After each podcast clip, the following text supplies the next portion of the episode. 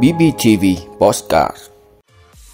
Chính phủ yêu cầu thanh toán đầy đủ tiền lương, tiền thưởng cuối năm cho người lao động, thất thu hàng trăm triệu đô la Mỹ tiền thuế từ ngành game. Mỗi năm, Việt Nam có khoảng 200.000 ca đột quỵ. Tại sao mọi người bị cảm lạnh và cúm nhiều hơn trong mùa đông? Chi tiêu quảng cáo trên thiết bị di động dự kiến đạt 362 tỷ đô la Mỹ vào năm 2023. Đó là những thông tin sẽ có trong 5 phút sáng nay, ngày 13 tháng 12 của BBTV. Mời quý vị cùng theo dõi.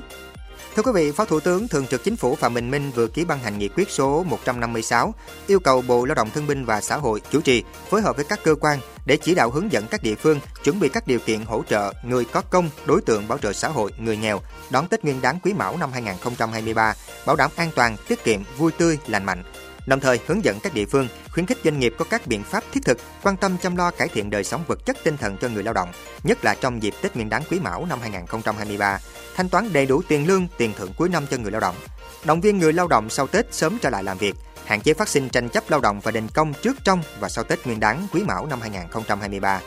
Cũng tại nghị quyết, chính phủ yêu cầu phải theo dõi nắm bắt tình hình cắt giảm lao động ở các doanh nghiệp gặp khó khăn, nhất là vào dịp năm mới 2023 và Tết Nguyên đán Quý Mão, kịp thời báo cáo Thủ tướng Chính phủ, hướng dẫn doanh nghiệp thực hiện các chế độ chính sách cho người lao động theo đúng quy định. Thưa quý vị, Việt Nam là một cường quốc game của khu vực, có vai trò nhất định ở các khâu thiết kế, sản xuất, phát hành. Tuy nhiên, lợi ích mang về của game lại rất thấp. Theo Cục Phát thanh Truyền hình và Thông tin Điện tử Bộ Thông tin Truyền thông, game Việt Nam phát triển khá tốt trong gần 20 năm qua. Năm 2021, doanh thu từ thị trường game Việt trên 665 triệu đô la Mỹ, nhưng số tiền đóng thuế cho nhà nước chỉ chiếm 50%, còn lại là các cá nhân tổ chức đóng thuế cho nước ngoài, chủ yếu ở Singapore. Ngoài ra, có nhiều công ty khởi nghiệp do người Việt sáng lập kinh doanh tại thị trường Việt Nam nhưng lại lập công ty tại Singapore dẫn đến truy thu thuế khó khăn. Đại diện Cục Phát thanh, Truyền hình và Thông tin Điện tử cho biết, để khắc phục tình trạng này sẽ nghiên cứu đề xuất thay đổi chính sách làm game, giảm thuế phí với các doanh nghiệp liên quan, giới hạn game nước ngoài và thí điểm chính sách quản lý với các loại hình game trên công nghệ blockchain. Thưa quý vị, khoảng 200.000 ca đột quỵ hàng năm là con số được ghi nhận tại Việt Nam. Đáng lo ngại, đây là căn nguyên gây tử vong tàn phế hàng đầu, nhưng rất ít trường hợp đột quỵ được đưa đến bệnh viện trong 6 giờ đầu, thời gian vàng để cứu sống người bệnh. Đặc biệt khi thời gian này thời tiết chuyển lạnh, nhiều bệnh viện ghi nhận số lượng bệnh nhân đột quỵ gia tăng.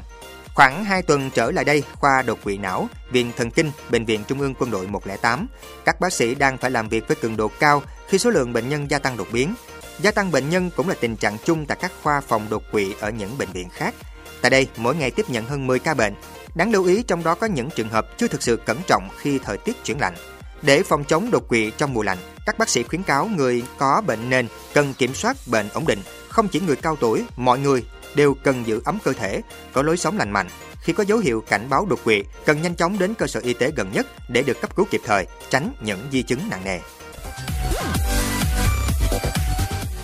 Thưa quý vị, các nhà khoa học thực hiện một nghiên cứu mới đã tìm ra lý do sinh học khiến chúng ta mắc nhiều bệnh về đường hô hấp hơn vào mùa đông. Theo đó, chính không khí lạnh đã làm hỏng phản ứng miễn dịch xảy ra trong mũi. Trên thực tế, việc giảm nhiệt độ bên trong mũi xuống 9 độ F khoảng 5 độ C sẽ giết chết gần 50% trong số hàng tỷ tế bào chống virus và vi khuẩn trong lỗ mũi, khiến con người dễ bị cảm lạnh và cúm. Virus hoặc vi khuẩn đường hô hấp xâm nhập vào mũi, điểm xâm nhập đầu tiên để vào cơ thể.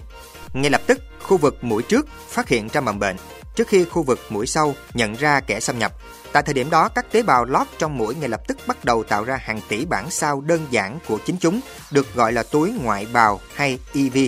Theo ông Blair, EV không thể phân chia như tế bào, nhưng chúng giống như phiên bản thu nhỏ của các tế bào, được thiết kế đặc biệt để tiêu diệt những loại virus này. Hoạt động như mồi nhử, khi bạn hít phải virus, virus sẽ dính vào những mồi nhử này thay vì dính vào tế bào. Những phiên bản thu nhỏ sau đó bị các tế bào đẩy ra thành chất nhầy, mũi, nước mũi, nơi chúng ngừng xâm nhập trước khi đích đến và nhân lên. Thưa quý vị, theo một nghiên cứu của công ty về công nghệ Data.ai, các nền tảng di động sẽ trở thành phân khúc quảng cáo hàng đầu trong năm 2023 với mức chi tiêu dự kiến đạt khoảng 362 tỷ đô la Mỹ khi nhiều người dùng ngày càng dành nhiều thời gian hơn cho các thiết bị di động. Dự báo này cao hơn khoảng 7,7% so với mức chi tiêu dành cho quảng cáo dự kiến ở mức là 336 tỷ đô la Mỹ trong năm 2022 và gần 25% so với mức là 295 tỷ đô la Mỹ của năm ngoái.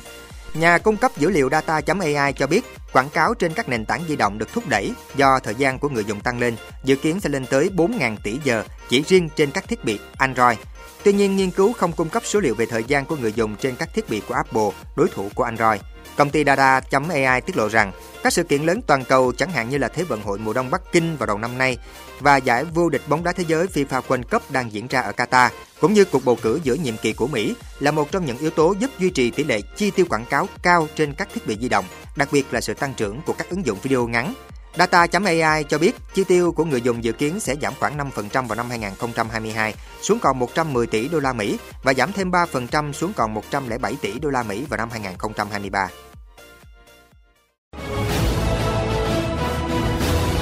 Cảm ơn quý vị đã luôn ủng hộ các chương trình của Đài Phát thanh truyền hình và báo Bình Phước. Nếu có nhu cầu đăng thông tin quảng cáo ra vặt, quý khách hàng vui lòng liên hệ phòng dịch vụ quảng cáo phát hành số điện thoại 02713 887065. BBTV, vì bạn, mỗi ngày.